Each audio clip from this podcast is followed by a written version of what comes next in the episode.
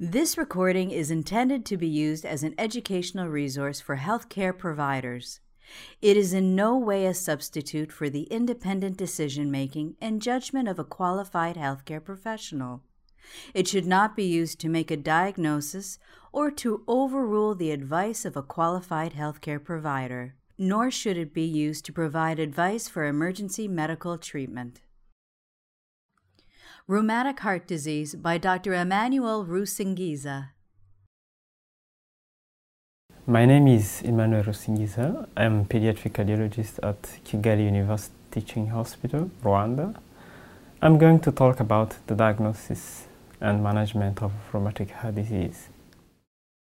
Types of valvular diseases. Rheumatic heart disease is the result of damage to the heart valves which occur after repeated episodes of acute rheumatic fever, although initial attacks can lead directly to rheumatic heart disease.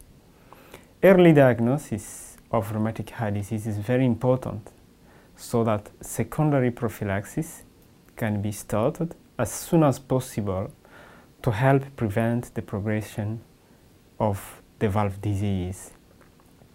Echocardiography is essential tool to confirm the diagnosis and to detect any progression of the valvular disease. So now, what are the types of rheumatic heart disease? The types of valvular rheumatic heart disease are the following.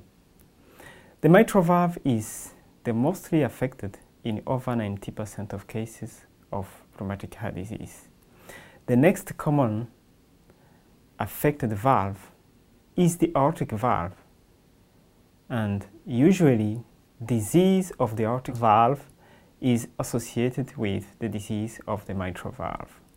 The tricuspid and pulmonary valves are rarely directly affected, but the tricuspid regurgitation may occur in advanced mitral valve disease, especially when there is severe pulmonary hypertension. So the valvular lesions include the mitral regurgitation, which is found most commonly in children and young adults, the mitral stenosis, which represents longer term chronic changes to the mitral valve, more commonly seen in adults. Older children can present both mitral stenosis and mitral regurgitation. Aortic regurgitation is not uncommon and aortic stenosis is almost never seen as an isolated lesion. Symptoms The symptoms of rheumatic heart disease depend on the valve lesion and its severity. Symptoms may not show for many years until the valve disease becomes severe.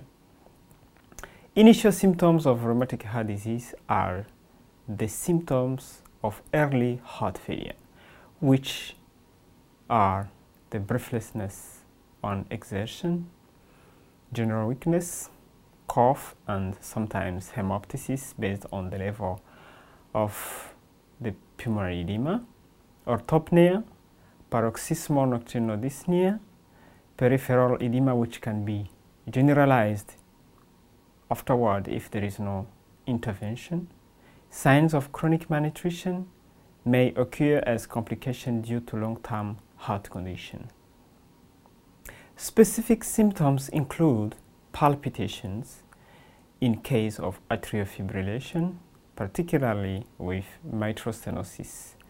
And in this case, there is an associated risk of embolic events. Stroke when there is cerebral embolism in case of atrial fibrillation and or infective endocarditis of the mitral or aortic valve, but also sometimes severe mitral stenosis can cause stroke. People with aortic valve disease may experience syncope in addition to heart failure symptoms. Physical examination Physical examination is a very important step and clinical examination should include assessment of severity and complications, including signs of heart failure, which are tachypnea, tachycardia, edema, raised jugular venous pressure, hepatomegaly, lung crackles, and so on. The presence of atrial fibrillation and the presence of stroke must be assessed as well. The auscultation for the mitral regurgitation reveals a pansystolic murmur heard loudest at the apex and radiating laterally to the axilla.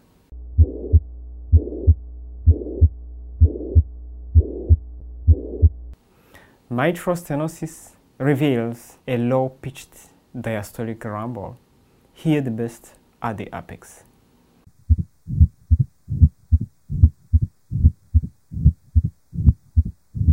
In case of aortic regurgitation, there is a diastolic blowing decrescendo murmur, best heard at the left sternal border with the person sitting up.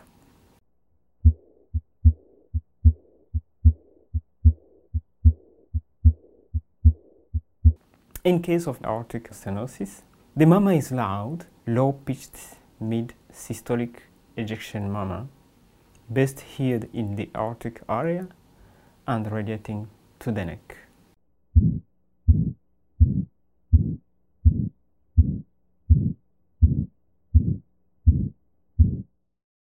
Investigations The investigations include electrocardiography, which is essential to determine the cardiac rhythm and other abnormal patterns. Chest X-ray helps to assess the size of the heart chambers and to detect pulmonary congestion. Echocardiography is here the gold standard exam. It confirms the diagnosis and detect any rheumatic valve damage, help determine its severity, and assess left ventricular function. Additional investigations include FBC, electrolyte, especially sodium and potassium, renal function test, and liver function test. Let us insist a little bit on the echocardiography. In 2011, the World Heart Federation has developed the criteria to make echocardiography reporting simple, reproducible, and consistent worldwide. The echocardiography criteria helps in screening of rheumatic heart disease in school children and it is based on morphologic features and pathological regurgitation for the mitral and aortic valves. There are three diagnostic possibilities based on the echocardiography criteria, which are definite rheumatic heart disease, borderline rheumatic heart disease, and normal valves. These are some few examples of echocardiography images. This slide shows a parasternal long axis view and you can see very well the left ventricle, the left atrium, the aorta, the mitral valve. Here, the mitral valve looks thickened and the anterior leaflet, especially on the tip, looks thickened. The posterior one looks retracted. This is a four-chamber view or apex view which shows the thickness of the mitral leaflet and chordae but mostly you can see a significant mitral regurgitation which is posteriorly directed jet and typical for rheumatic valvular disease. This slide shows the long axis view of the heart which shows the thickness of the mitral valve leaflets and the aortic leaflets. This patient presents severe mitral stenosis, aortic regurgitation and aortic stenosis. This is another image of long axis view which shows the Doppler on the aortic valve and you can see very well the jet of aortic regurgitation in red. Management The goal of the management of rheumatic heart disease is to prevent disease progression and to avoid or at least delay valve surgery. Secondary prophylaxis for prevention of, of recurrent acute rheumatic fever is the main strategy.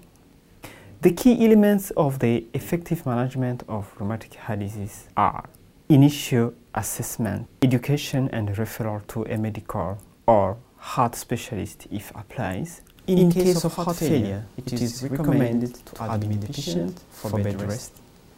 And treatment of heart failure with diuretics and ACE inhibitors. Management of atrial fibrillation with digoxin and anticoagulation. Regular medical and echocardiographic review. Secondary prophylaxis is very important to prevent the recurrence of acute rheumatic fever which come to damage more the heart valves. The infective endocarditis prophylaxis is very important before dental and surgical procedures. It is also needed to plan for regular dental care and also contraception, especially for female adolescents. The complications of rheumatic heart disease depend upon the affected valve. They are heart failure, with severe pulmonary hypertension, infective endocarditis, stroke, atrial fibrillation, chronic malnutrition, and ventricular dysfunction. The treatment of congestive heart failure depends upon the nature of the valvular lesion. When it is due to severe mitral and aortic regurgitation, it is important to admit the patient for bed rest, give anti-failure medications, but also consider the nutritional support. When the heart failure is due to severe mitral stenosis, the treatment is done by diuretics, beta blocker, depending upon the school, aspirin to prevent intraatrial thrombus and stroke, and warfarin is absolutely indicated in case of atrial fibrillation. The indication for heart surgery is determined by the severity of the symptoms, the evidence that the heart valves are significantly damaged, the left ventricle chamber size, and the function. The types of valvular surgery include valvular repair or valve replacement by either a bioprosthetic valve or a mechanical valve. Factors to absolute contraindication to valve surgery are poor left ventricle function with valve regurgitation. Severe pulmonary hypertension may pose an unacceptable risk for cardiac surgery. Good nutritional status improves post-operative outcomes. Anticoagulation is indicated for patients who undergo valvular replacement. The commonly used drug is coumadin or warfarin. The treatment with warfarin needs to be monitored following replacement with mechanical valves. Good anticoagulation management requires standardized anticoagulation measurement using the international normalized ratio called INR. This table summarizes the indications, the goal of INR, and duration of anticoagulation therapy. As you can see, most of the goal for INR is between 2.5 and 3.5. And when there is a mechanical valve, the duration of therapy is lifelong. After cardiac surgery, it's very important to plan regular long-term follow-up.